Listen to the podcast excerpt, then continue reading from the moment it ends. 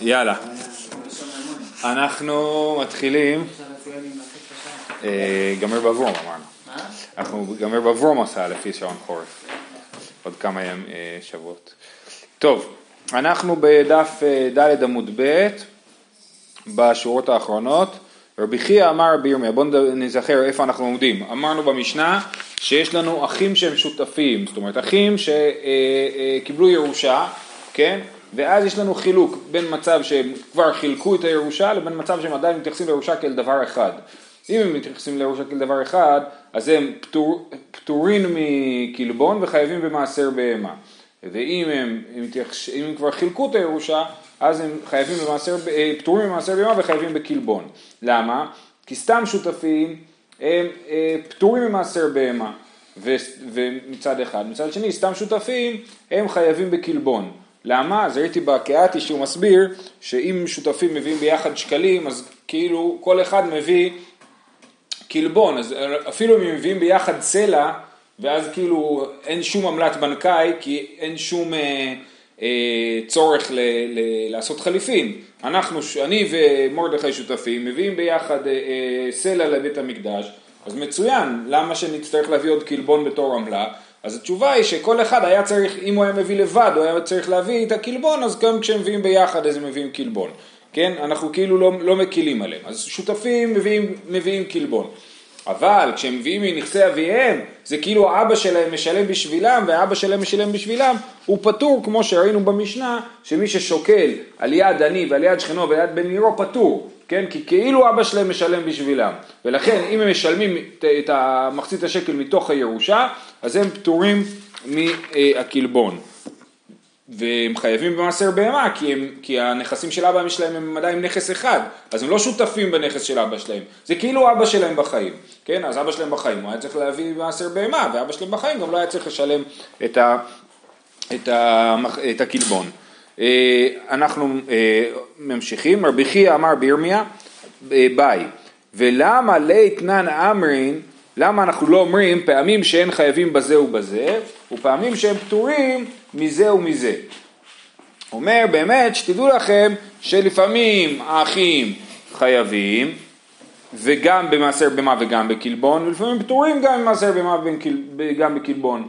היכא וידא, שזה כמו היכי דמי בבבלי, כן, היכא וידא, באיזה מקרה, אנחנו מדלגים על הסוגריים, חילקו הנכסים ולא חילקו על בהמה, חייבים בזה ובזה. חילקו בהמה ולא חילקו את הנכסים, פטורים מזה או מזה. אם הם חילקו את הנכסים, את כל הכספים וזה הם חילקו, אבל את הבהמות הם לא חילקו, אז הבהמות הם עדיין של האבא, ולכן הם חייבים במעשר בהמה.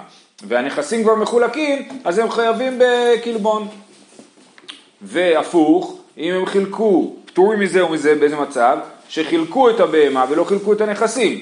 אם הם חילקו את הבהמה, אז הם שותפים בבהמה, וכיוון שהם שותפים בבהמה הם פטורים ממעשר בהמה, ואת הנכסים לא חילקו, ולכן הם פטורים מקלבון. אמר רבי מנה, הדה דעת אמרת, בשלא היה הבהמה רוב, אבל אם הבעיה היה, הייתה הבהמה רוב, הן הן עיקר נכסים. זאת אומרת, אומר רבי מנה, המשנה שלנו לא העלתה את האפשרויות האלה, כי במקרה שבו הבהמה היא הרוב, זאת אומרת יש לו, רוב הנכסים הם, אה, אה, לא יודע מה, דרי צאן, כן? אז רוב הנכסים שלו הם בהמה, אז אפילו אם הם היו מחלקים את הנכסים ולא מחלקים את הבהמה, אז כאילו הנכסים לא מחולקים, כאילו הנכסים שהתחלקו הם כאילו בטלים לבהמה שלא התחלקה, כן, וכן להפך, זאת אומרת ברגע שהבהמה היא הרוב, אז אנחנו הולכים אחרי הבהמה, ומה שקרה עם הבהמה, אם הבהמה התחלקה, אז כאילו הנכסים מחולקים, אם הבהמה לא התחלקה, אז הנכסים לא מחולקים, אז זה אז, אה, אז על זה כאילו המשנה שלנו מדברת, על מקרה שהרוב הנכסים זה בהמות ולכן אין מצב שלפעמים שניהם פטורים ולפעמים שניהם חייבים, אלא תמיד הם מוגדרים כמצב אחד, או מחולק או לא מחולק. אה, רבי אבין אמר, רבי ש... מה ההלכה? מה ההלכה? חילקו נכסים, האחים השותפים שהיו להם בשותפות בהמות וכספים וחילקו ביניהם מכספי השותפות ולא את הבהמות חייבים במעשר וקבלון כרבי ירמיה. כן, כן, נכון, ברור, אבל זה עם, ה... זה עם הנכסים הם לא הרוב. אוקיי. זה עם ה... עם ה... זה, סליחה, זה עם ה... אם נכסים הם הרוב, אז זה הדין, נכון. אמ, אוקיי, מעניין, יכול להיות שהעם לא פוסק את הדבר הזה. אה, רבי אבין אמר רבי שמי באי, מפני שעשיתן כאדם אחד אצל מעשר בהמה עד פוטרו מן הקלבון, זאת אומרת מה שאנחנו הסברנו מקודם, שאם הם אה, משלמים מתוך הירושה של האבא והם לא חילקו אותה אז הם פטורים מקלבון, הוא אומר למה זה ככה? אז מה אם עשיתם כאדם אחד אצל בהמה, מעשר בהמה עד פוטרו מן הקלבון? זה שלעניין מעשר בהמה הם נחשבים לבן אדם אחד, למה הם נחשבים לבן אדם אחד ביחס לקלבון? אמר לי, לא, שניה היא שהוא נותן סלע אחד שלמה. הסיבה היא, כמו שאמרנו, שנותנים סלע שלמה לשני אחים, כל אחד בעצם יש לו בתוך זה מחצית השקל, נכון? אז הם נותנים סלע שלמה, ואז הם לא צריכים עמלה של, הם לא צריכים אה, חליפין, הם לא צריכים אה, אה, המרה, פריטה של הכסף, ולכן הם לא צריכים לשלם קלבון. אומרת הגמרא מעתה אפילו חילקו וחזרו ונשתתפו חייבים במעשר בהמה ופטורים מן הקלבון. ותנינן חייבים בקיבול ופטורים ממעשר בהמה. אה, אם אתה אומר שהסיבה היא בגלל ש...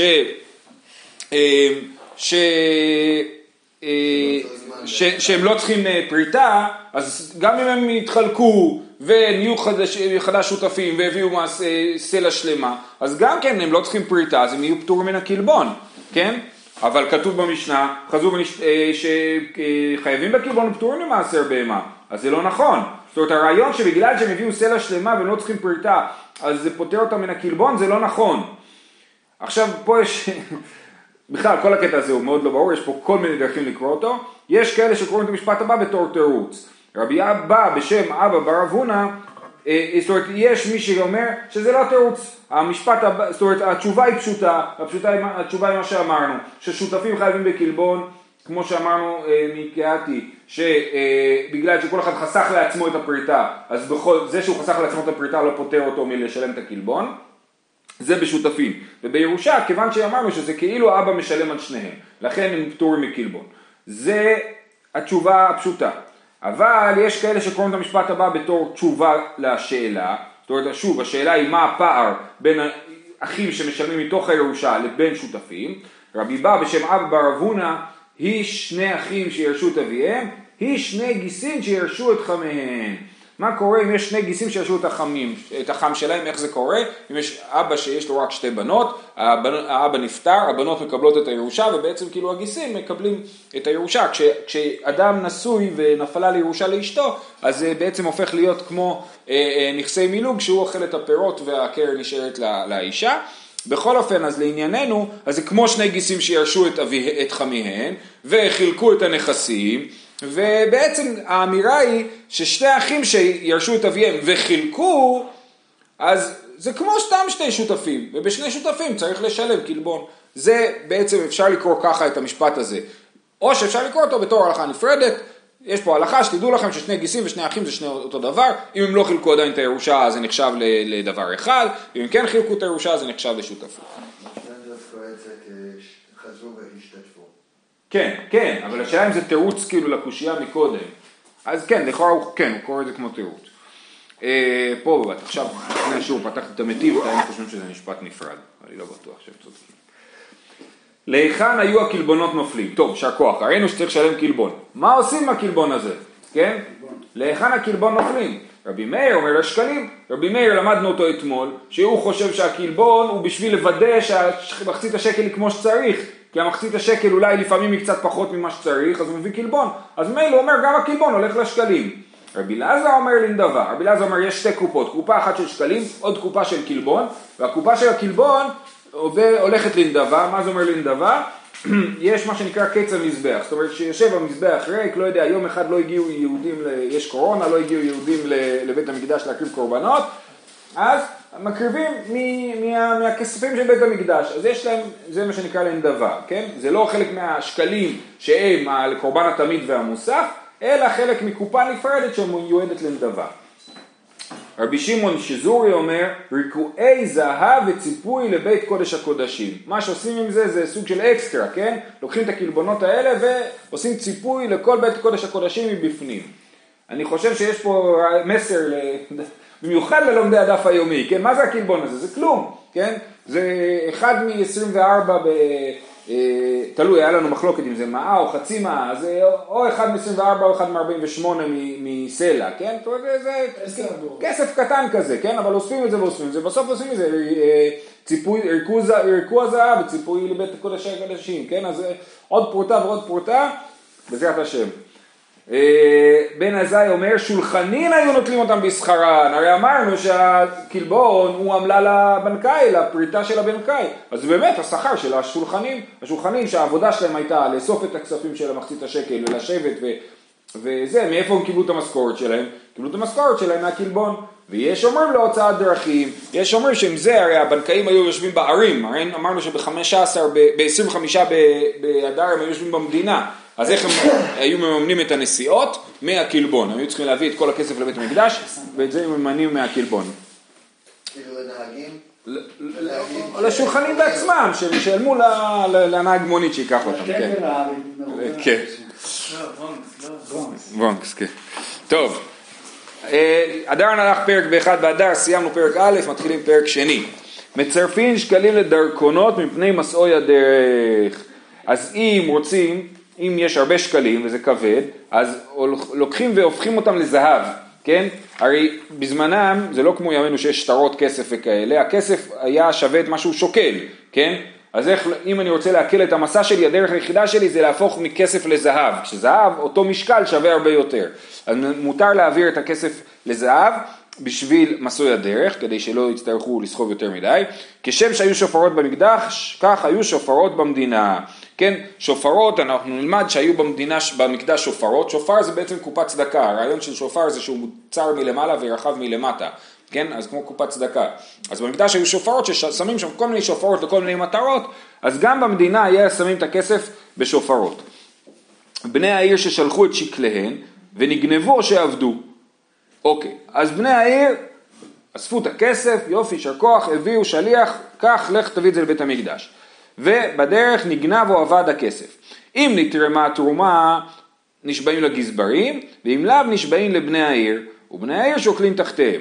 זאת אומרת, יש לנו מה שנקרא תרומת הלשכה, ראינו שבשלוש פרקים תורמים את הלשכה, נכון? בערב פסח, בערב סוכות ובערב אה, שבועות ובערב סוכות, כן? אז אם עשו את התרומת הלשכה כבר, ובתרומת הלשכה הם היו מכוונים על כל מה שכבר גבו ועל מה שעומד להיגבות. זאת אומרת, הם הכניסו לתוך תרומת הלשכה את כל מה שבדרך כבר לבית המקדש, הם כיוונו על זה. ולכן, אם הכסף נגנב אחרי תרומת הלשכה, מי שהפסיד אותו בעצם זה בית המקדש. בגלל שכבר תרומת הלשכה הייתה גם על זה. אז בית המקדש הפסיד את הכסף. כאילו אם זה היה בדרך? כן, כי, זה, כי, כי תורמים על הגבוי ועל מה שעומד להיגבות, כן? ואם זה היה, אם זה נגנב לפני תרומת הלשכה, אז מי שהפסיד את הכסף זה בני העיר, כי בעצם הם לא נתנו את הכסף עדיין, והם יצטרכו שוב פעם לתרום למחצית השקל. וזה מה שכתוב פה, כן? אז אם נתרמה התרומה נשבעים לגזברים, השליח שאיבד את הכסף צריך להישבע לגזבר על זה שהוא שמר כמו שצריך וכולי, וש, וש, אה, ושזה באמת נאבד לו והוא לא גנב את זה. ואם לאו, זאת אומרת אם עוד לא נתרמה תרומת הלשכה, אז מי שהפסיד זה בני העיר, אז השליחים נשבעים לבני העיר, ובני העיר שוקלים תחתיהם, צריכים להביא עוד פעם מחדש את. מחצית השקל. נמצאו, אחרי שבני העיר כבר תרמו מחדש עוד פעם, פתאום מצאו את הכסף, או שהחזירו מהגנבים, אלו ואלו שקלים, ואין עולים להן לשנה הבאה, כן? זאת אומרת, אי אפשר עכשיו להגיד, טוב, הכסף הזה חוזר להיות חולין, כי הכסף הזה כבר הוקדש, ולכן הכל הופך, מי שהרוויח זה בית המקדש, שהוא מקבל פעמיים, וזה לא עולה להם לשנה הבאה, הם לא יכולים להגיד, טוב, זה יחשב לי לשנה הבאה, לא, זה להשנה. יותר קשוח ממס הכנסה. יותר קשור מס הכנסה, כן, אין החזר מס. ויעשו אותן מרגליות, אה, למה מצרפים את השקלים לדרכונות ולא מצרפים את השקלים למרגליות? שמא תזיל המרגליות ונמצא ההקדש מפסיד. כי מרגליות זה דבר שיש לו תנודה בערך שלו, בניגוד לכסף וזהב שנחשבים לדברים יחסית קבועים, זה קשור למה שכתוב בפרק רביעי במציע, שאם הזהב קונה את הכסף והכסף קונה את הזהב, שבעיקרון כסף הוא דבר שהערך שלו יציב. התפיסה שלהם זה שיש דבר אחד יציב ושהכל מסביב משתנה. אנחנו היום חיים בעולם פוסט מודרני ואנחנו יודעים שהכל משתנה ואין שום דבר יציב, כן? אבל בזמנם באמת הם תפסו, וכיוון שהם תפסו ככה זה היה האמת, כן? שהזהב והכסף לא משתנה הערך שלו. אפילו בממשלה אינה יציבה. כן, אפילו הממשלה. ויעשה אותן מרגליות, שמא תזיל למרגליות ונמצא הקדש מפסיד. כהעיד את הנינן תמן, כמו שיש משנה במסכת בכורות, וכולן נפדין בכסף ובשווה כסף, חוץ משקלים. כן, במשנה מסכת בכורות כתוב שאת הכל אפשר להביא בשווה כסף. נגיד פדיון הבן, אפשר להביא בשווה כסף, לא צריך להיות בכסף. אבל חוץ משקלים, כי שקלים אנחנו לחוצים על זה שלא ירד הערך, וכיוון שכל שווה כסף יכול לרדת הערך שלו, ו- ו- ו- ורק בכסף בעצמו לא יורד הערך. אה, ואין פודים בכלים, הגר"א מוחק את המשפט הזה, ואמר שמואל בר רב יצחק, שמא יזילו הכלים. זאת אומרת, למה כולם נפדים בשווה כסף, בכסף שווה כסף, חוץ משקלים שנפדים רק בכסף ולא בשווה כסף? שמא יזילו הכלים, ונמצא ההקדש מפסיד. עוף החנמי, שמא תזיל המרגליות, ונמצא ההקדש מפסיד. טוב, עכשיו הגמרא עושה כמה אוקימתות למשנה. גם אבנים יקרות, כאילו, כמו... כן, כן, מרגליות. לא, יהלומים. כן. היה דבר יציב. לא, זה לא עניין, לא, אומרים זה יקר, זה לא יציב. כן? באופן כללי סחורה היא דבר לא יציב, וכסף שהוא לא סחורה הוא דבר יציב. היום אנחנו מסתכלים גם על הכסף בעצמו בתור סחורה, ולכן זה אה, משתנה התפיסה הזאת. אה, אומרת הגמרא, מתניתא בתקלין חדתין, אבל בתקלין עתיקין לא, לא בדה. אה, ותני כן עתיקין במקדש ואין עתיקין במדינה. זאת אומרת, מה שכתוב במשנה ששמים שופרות במקדש וגם במדינה, זה רק לגבי תקלים חדתים. מה זה תקלין עתיקין? תקלין עתיקין זה אם יש מצב שמישהו אה, אה, נזכר מאוחר, מאוחר מאוד, שהוא לא שקל את השקל, אז יש לו קופה של שקלים עתיקים, אפילו יכול להיות באיחור של שנה, אני יכול לשים את הכסף שלי בשקלים של שנה שעברה. ומה עושים עם זה? בהמשך המסכת נלמד מה, מה עושים עם מותר, הלשק... עם מותר השקלים, כן? אני, אני לא, לא יודע, יכול להיות שנראה בהמשך. אה, אז, אז מה שכתוב שיש שופרות זה רק לגבי תקלין חדתין, תקלין עתיקין צריך להביא בעצמך או על ידי שליח, אבל אי אפשר לשים בשופרות, זה חייב ללכת ישירות לבית המקדש, גם בגלל שזה לא יתערבב, כי אי אפשר להשתמש בתקלים העתיקים לקורבנות של השנה, כי זה שקלים של שנה שעברה, וכל הקטע זה שאנחנו צריכים להשתמש בשקלים של השנה, נכון? ולכן אין שופרות לשקלים עתיקים, רק לשקלים חדשים. אה, ותני, כן, עתיקין במקדש ואין עתיקין במדינה, כן, יש ברייתא שלא מביאים שקלים עתיקים במדינה. זה העמדה הראשונה. העמדה השנייה, מתניתין בשומר חינם, אבל בשומר שכר לא בדה.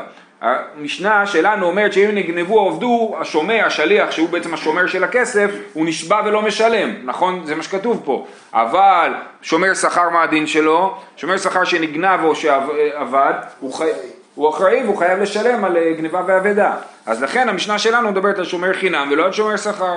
אומר רבי אבא, אפילו תמר בשומר שכר, נגנבו בליסטים מזוין, עבדו במי שטבע ספינתו בים. אפשר להעמיד לסטוקימתא למשנה ולהגיד מה שכתוב פה נגנבו שעבדו, נגנב זה הכוונה היא שבא שודד, ושודד זה נחשב לאונס ולא לגנבה, ולכן גם שומר שכר פטור מזה. ועבדו, אין הכוונה היא שאיבדתי את זה, אלא שזה היה בספינה, בספינה טבעה, וגם זה נחשב לאונס ושומר שכר פטור מזה. אז אפשר להעמיד את המשנה בשומר שכר, אם אנחנו מסבירים שנגנבו או שעבדו, הכוונה היא למקרים, ש... מצבים שהם אונס ולא גנבה ואבדה רגילים. השודדים, אמר רבי יוסי ברבי סימון, עטיה כמאן דאמר תורמין על הגבוי ועל עתיד להיגבות, זה עוד העמדה למשנה. שהמשנה שלנו חושבת כמו מי שאומר שתורמין על הגבוי ועל העתיד להיגבות. ברם, כמאן דאמר אין תורמין לא על הגיבוי ועל העתיד להיגבות, לא בדע. זאת אומרת, כמו שהסברנו מקודם, שהסיבה אה, אה, שאם נתרמה התרומה הוא נשבע לגזברים, מי שהשליח שאיבד או נגנב לו הכסף, למה הוא נשבע לגזברים? אם נתרמה התרומה, כי אנחנו אומרים שתורמים על הגבוי ועל מה שעתיד להיגבות, אבל מי שחושב שלא תורמים על הגבוי ועל מה שעתיד להיגבות, אלא שתורמים תרומות הלשכה, זה רק על הכסף שכבר נמצא בלשכה בבית המקדש, אז הוא יחלוק על זה, והוא יגיד שבכל אופן אם השליח איבד את הכסף, הוא צריך להישבע לבני העיר, ובני העיר יצטרכו לשלם מחדש, ולא כמו שכתוב פה במשנה שלנו. בני העיר ששלחו את שקליהם, אמר רבי אלעזר דרבי שמעוני, דרבי שמעון אומר קודש, אוקיי, יש לנו שאלה, בעיקרון לא נשבעים על קודשים. יש לנו דין של שבועה על כסף, נגיד לדוגמה שומר חינם, שומר שכר וכולי, יש להם שבועות, נכון? על קודשים לא נשבעים. אז איך יכול להיות שנשבעים פה במשנה שלנו על קודשים? אז אמר בלעזר דרבי שמעוני, דרבי שמעון אומר קודשים שהוא חייב באחריותן כנכסיו הן. כן, רבי שמעון חושב שכל עוד אדם חייב באחריות של הקודש, אז זה נחשב לנכס שלו. לדוגמה, הפרשתי פרה לקורבן עולה, כן, ובנדבה לקורבן עולה, אז אני חייב באחריותה, ואם היא תמות או משהו אני אצטרך לשלם מחדש. אז זה נחשב כנכסים שלי, ואז כיוון שזה נחשב כנכסים שלי, אז, יש לי, אז גם יש על זה שבועה, כן? זה שיטת רבי אלעזר. אמר רבי יוחנן, דברי הכל היא משום שבועת תקנה. רבי יוחנן חולק על רבי אלעזר ואומר לא, יש פה תק... שבועה דה רבנן, יש פה שבועה שחכמים גזרו שבועה. למה? זה תקנה. מה התקנה? שהשליח ייקח אחריות על, ה... על השליחות שלו ולא סתם אה, אה, לא ישמור כמו שצריך על הכסף. ולכן יש פה שבועה. זאת אומרת, גם חכמים שחולקים על רבי שמעון אומרים שפה הוא נשבע מדי רבנן. על דת... על... לא, על קורבן לא, מדובר פה ספציפית על, הש... על, ה... על הדבר הזה, כן. על דעתי דרבי יוחנן ניחא נשבעים לגזברים ואם לאו נשבעים לבני העיר ובני העיר שוקלים אחרים תחתיהן משום שבועת תקנה.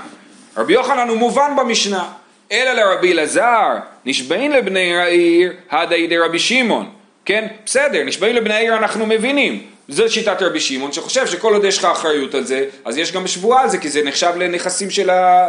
של חול של... ולא של הקדש. אבל אם נתרמה תרומת הלשכה כבר, וכבר אה, אה, הכסף הזה בעצם נחשב לכסף של בית המקדש, אז נשבעים לגזברים. אם נשבעים לגזברים סימן שזה הקדש. איך יכול להיות שאתה נשבע על הקדש? על הקדש לא נשבעים? אז אם רבי יוחנן אומר בסדר, זה שבועת תקנה, זה שבועת דרבנן, אז מובן, אבל לפי רבי אלעזר זה לא מובן. אה, כן, אז אלא לרבי אלעזר, נשבעים לבני העיר, הדאי דרבי שמעון, נשבעים לגזברים, גזברים מה יבידתיו? תשובה, נשבעים לבני העיר במעמד הגזברים, כי איכי דלא לחשדינו, אינמי דלא נשבי להו פושעים. אה, כן, אז נשבעים פה בעצם לא לגזבר, אלא נשבעים לבני העיר במעמד הגזבר, כי הוא תופס שבאמת, אה, שנייה, יש לי פה רגע בעיה. אה, אה, יפה, כן. אה, אה, לפי הקורבן העדה נשבעים לבני העיר, הם רוצים את הכסף שלהם בחזרה. הם אומרים שילמנו לך, ב... צריך להעמיד את זה בשומר שכר, שילמנו לך בשביל שתוליך את הכסף לבית המקדש ואתה איבדת את זה, אנחנו לא רוצים לשלם לך את המשכורת שלך. על זה הם נשבעים, הם אומרים לא אני נשבע שאני שמרתי כמו שצריך ואני לא צריך, ואני כן צריך לקבל את המשכורת שלי ואז הם נשבעים לבני העיר במעמד הגזברים ובכל אופן, אבל לא נשבעים על הכסף בעצמו, כי באמת מבחינת הכסף בעצמו אה, מותר, אה, אה, הכסף בעצמו הלך, ולא צריך להישבע לגזברים כי זה קודש. אף על פי שבני העיר, זאת המשפט הבא הוא לשיטת רבי יוחנן, אף על פי שקיבלו בני העיר לשלם, אין ההקדש יוצא בשבועה. כן, רבי יוחנן שחושב שזו שבועת תקנה, אומרים אפילו אם בני העיר אומרים, אתם יודעים מה, ממילא אנחנו משלמים שוב פעם, אל תישבע, מאמינים לך, פוטרים אותך משבועה, לא נכון. אף על פי שקיבלו בעיר לשלם, אין ההקדש יוצא בלא שבועה, כי יש פה תקנה שהשליח יצטרך לשמור כמו שצריך על ההקדש. אה, הפריש שקלו ועבד. רבי יוחנן אמר חייב באחריותו. עכשיו סתם מקרה שפרטי של אדם בבית שלו, כן? הפריש שקלו ועבד. אני הפרשתי שקל, אמרתי, זה, זה, את הכסף הזה אני אתן למחצית השקל, ואיבדתי את זה. האם אני עכשיו צריך להביא עוד כסף, לשים עוד כסף? הוא אומר, לא, כבר הפרשתי אותו למחצית השקל, זה כבר לא שלי. ולכן, כשאיבדתי אותו, זה לא אני איבדתי, זה בית המקדש איבד. אז הפריש שקלו ועבד. רבי יוחנן אמר, חייב באחריותו עד שימסרנו לגזבר, כן? יש לי אחריות עד שאני מוסר את זה לבית המקדש. רבי שמעון בן לקיש אומר, הקדש ברשות גבוה בכל מקום שהוא, כן? ההקדש הוא שייך לרשות גבוה. ברגע שאני מקדיש זה כבר לא שלי, וברגע שהקדשתי, והקדש יכול לתפוס את זה בכל מקום שזה נמצא, ולכן ברגע שהקדשתי אין לי אחריות על זה. הסברה של רבי יוחנן היא מאוד הגיונית, שיש לו אחריות על הדבר הזה, עד שהוא מביא את זה, אחרת אם... לא... נכון, אבל אם, אם היינו הולכים כמו... העולם לא יכול לפעול כאילו כמו רבי יוחנן, כן? כי לאנשים לא יהיה שום אחריות להגיע לזה שהכסף יגיע לבית מקדש בסופו של דבר. אמ, מתניתא פליגה לרבי שמעון בן לקיש. המשנה שלנו לא מסתדרת רבי שמעון לקיש, למה? כתוב נשבעים לבני העיר ובני העיר שוקלים תחתיהם, הרי סימן שהם הסירו, שיש להם אחריות על זה עד שזה מגיע עד תרומת הלשכה, נכון? אז סימן שהקדשה עצמה היא לא אה, פותרת מאחריות. אה, לא עוד היא משום שבועת תקנה. אומר, אומר, אה, נדמה לי שפה צריך להסביר את זה לריש לקיש, הוא מתרץ שהוא חושב כמו רבי יוחנן שזה שבועת תקנה, וזה לא שבועה, שנייה, אז מתי, כן. זה- כן, זה תקנה. אז מתי מהתורה? לריש לקיש לא, הוא מסכים עם יוחנן שתמיד השבועה הזאת היא שבועת תקנה, וזה התירוץ שלו גם פה, הוא אומר זה שבני העיר, שהשליחים נשבעים לבני העיר, זה משום תקנה, אבל לא בגלל שבאמת יש להם אחריות אמיתית, באופן אמיתי אין להם אחריות על זה, רק זה לא מסתדר עם זה שהם צריכים לשלם עוד פעם, אז אני לא בטוח. תני, הראשונים עכשיו, אה, נכון אמרנו שבני העיר משלמים עוד כסף, ואם נמצא הכסף הישן, אז גם הוא הולך לבית המקדש. אז יש לנו פה פעמיים כסף. מה קורה עם שתי הכמויות האלה של הכסף? תני, הראשונים נופלים לתקלין חדתין, והשניים נופלים לתקלין עתיקין. הכסף הראשון הולך לתקלים חדתין, לקורבנות, והכסף השני נופל לתקלין עתיקין, לכסף שלא קונים ממנו את הקורבנות. כי לא יכול להיות שאני אביא כאילו פעמיים מחצית השקל, על זה נאמר, השיר לא ירבה, כן? אי אפשר להביא פעמיים מחצית השקל. אלא מה? אומרת הגמרא, אלו הר- הראשונים ואלו השניים, בסדר, עכשיו מי זה הראשונים ומי זה השניים? הרי יש את הכסף שאני הפרשתי ראשון ואני הפרשתי שני, ויש, והפוך בבית המקדש, בבית המקדש הכסף שהפרשתי ראשון הגיע, הגיע שני, והכסף שהפרשתי שני הגיע ראשון. אז, אז מה זה הראשונים? אלו, ואז באמת מחלוקת, אלו הראשונים ואלה השניים, רבי פנחס בן רבי חייא ורבי אבא מרי אחד אמר, אלו ששלחו בני העיר בתחילה זה הראשון, וחרנה אמר, אלה שהגיעו לידי הגזברים תחילה זה הראשון, ואין לדעת מה לעשות בסופו של דבר עם הדבר הזה. רגע, לא אמרנו שאם זה שקלים חדשים אז לא עדיף אלה של השניים כאילו? למה? זה, זה המחלוקת שלהם פה. לא, אבל שקלים חדשים. השקלים החדשים, ה- יש, הם הביאו הכל שקלים חדשים. הגיעה שנה חדשה, הביאו שקלים חדשים. נאבדו השקלים החדשים, הביאו עוד שקלים. זה לא- נחשב עתיקים ביחס לחדשים? אז זהו, אבל מצד שני לגזבר, השקלים השניים הגיעו ראשונים, אז הוא כבר קיבל שקלים, הוא הכניס אותם לשקלים החדשים, אז השקלים האחרים יהיו העתיקים. זאת השיטה, זה מחלוקת, כן? כן. אז זאת השיטה הזאת. אה, משנה, הנותן שקל, שקלו לחברו לשקול על ידו, ושקל על ידי עצמו. יש, אני הבאתי למשה מאיר, קח את הכסף, את השקל שלי, תביא אותו ל... לא יודע, לבית המקדש, ואתה אמרת, וואלה, לי אין כסף, אני אתן את זה בשביל עצמי, כן? אז מה הדין? אם נתרמה תרומה, מעל, מעל, כן? אם כבר נתרמה תרומה, אז אתה מעלת, זה לא רק שגנבת אותי, אתה גנבת את ההקדש, כי אם כבר נתרמה התרומה, אמרנו שהתרומה נגבית, התרומה, אה, התרומה זה על כל, ה, על כל מה שגבוי ועומד להיגבות, נכון? אז בעצם הכסף שיש למשה מאיר ביד שהוא בדרך לבית המקדש הוא כבר שייך לבית המקדש והוא לוקח את הכסף של בית המקדש ומשתמש בו בשביל לשלם את, את השקל של עצמך אז אתה לא גזלת אותי אלא מעלת בהקדש, כן? אבל איך אפשר, ל- מה אכפת לי הכוונה שלו? הגמרא תשאל את זה, שאלה מצוינת. אה, אם נתרמה התרומה מעל, השוקל שקלו מן ההקדש ונתרמה התרומה, אם אני עכשיו, יש לי כסף של הקדש בבית שלא הבאתי אותו עדיין, ואני לוקח את הכסף הזה וממנו אני מביא שקל. אני לא אמור להביא מזה מחצית השקל, מחצית השקל זה כסף חדש כאילו, שעוד לא היה הקדש. אז לקחתי הקדש, כאילו מעלתי, לקחתי את הכסף והבאתי לבית המקדש, אני לא מועל מיד, אלא מתי אני מועל? אה, השוקל שקלו מן ההקדש ונתרמה התרומה וקרבה בהמה מעל רק כאשר השקל שלי קנה בהמה ששחטו אותה והקריבו אותה רק אז אני מעלתי למה רק אז מעלתי ולא קודם? בגלל שאנחנו אומרים אה, בגלל שאנחנו אומרים אה, יש שקלים מאוחרים בטח. אה, טוב, שנייה, נסביר את זה בגמרא, בסדר? ועוד דבר, אם לקחתי כסף של מעשר שני, או כסף של דמי שביעית, אז יאכל כנגדם. אם לקחתי בטעות ובכוונה כסף של מעשר שני למחצית השקל, יש לזה פתרון, אני אקח כסף חדש ויגיד, ויפדה כאילו, יחלל את הכסף של המעשר שני בכסף החדש, ואז את הכסף החדש אני אשתמש בו בתור מעשר שני, או בתור דמי שביעית, ויאכל אותם בקדושת שביעית. השוקל וכולי. אנן תנינן אם קרבה בהמה ותנא דבי רבי אם נתרמה תרומה, כן? אז יש פה מחלוקת, מתי יש את המעילה? על המקרה, אה, אה, זו שאלה אם זה המקרה הראשון או השני. אנן תנינן קרבה בהמה, זה על המקרה השני, השוקל שקלו מן ההקדש ונתרמה תרומה וקרבה בהמה מעל, אז רבי שנה אם נתרמה תרומה מעל כבר, כן?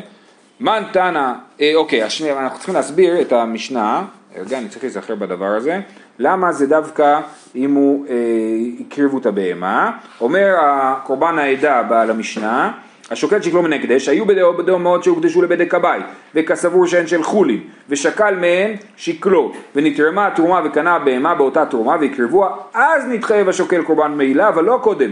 לפי, אה, יפה, שאין מעילה אלא במוציא מן ההקדש לחולין, אבל המוציא מהקדש להקדש, אף על פי שנהנה, אינו מועל אלא לאחר שעשה מעשה בהקדש השני. יש לנו דין שמי ש... העביר כסף מהקדש אחד להקדש אחר, שזה בעצם מה שקרה פה, מתי המעילה? המעילה היא רק בסוף, כשבסופו של דבר עשינו פעולה עם הכסף הזה, נכון, אבל כל עוד לא עשינו עם זה פעולה, זה עדיין נשאר הקדש, אז זה לא, לא, לא נחשב למעילה. ופה יש מחלוקת, לפי רבי זה כבר שמהרגע שנתרמה התרומה זה כבר אה, אה, נחשב למעילה. אנחנו מדלגים על הסוגריים, מן תנא אם נתרמה התרומה, מי התנא שכמו מי רבי חושב? רבי שמעון היא, דאמר רבי שמעון מיד היה מקבל מעותיו והכהנים זרזימן מדובר פה על בעל מלאכה שמקבל משכורת מבית המקדש מתי הוא מקבל את המשכורת? לא בעל מלאכה מי שמספק אה, יין וסולת למקדש כן? אז מתי הוא מקבל את הכסף שלו? יכול להיות שבסוף נראה שזה היין מקולקל או משהו ואז בעצם לא מגיע לו את הכסף שלו. אז בעיקרון הדין הוא שהוא מקבל את הכסף רק אחרי שכבר השתמשנו ביין ובסולת. אז הוא מקבל את הכסף שלו. רק, הוא מקבל את הכסף על הסחורה רק אחרי שהשתמשנו בסחורה. אבל רבי שמעון אומר מיד הבעיה מקבל מאותה והכהנים זריזים. זאת אומרת לא, אפשר לשלם מיד למי שנותן את האספקה והכהנים זריזים הם ודואגים לזה שהכל, שהם מביאים מיד את הדברים אה, ובודקים אותם ורואים שאין פה שום אה, הפסד למקדש. כן, זה שוטף 60 בדיוק. וקשיא, אילו הגונב עולתו של חברו ושחטו אה, סתם, אה, סתם לא לשם בעלים הראשונים מכפרת? זאת הייתה השאלה של הרב מרדכי, כן? מי שגנב עולה של חברו ושחט אותה לבית המקדש, כן?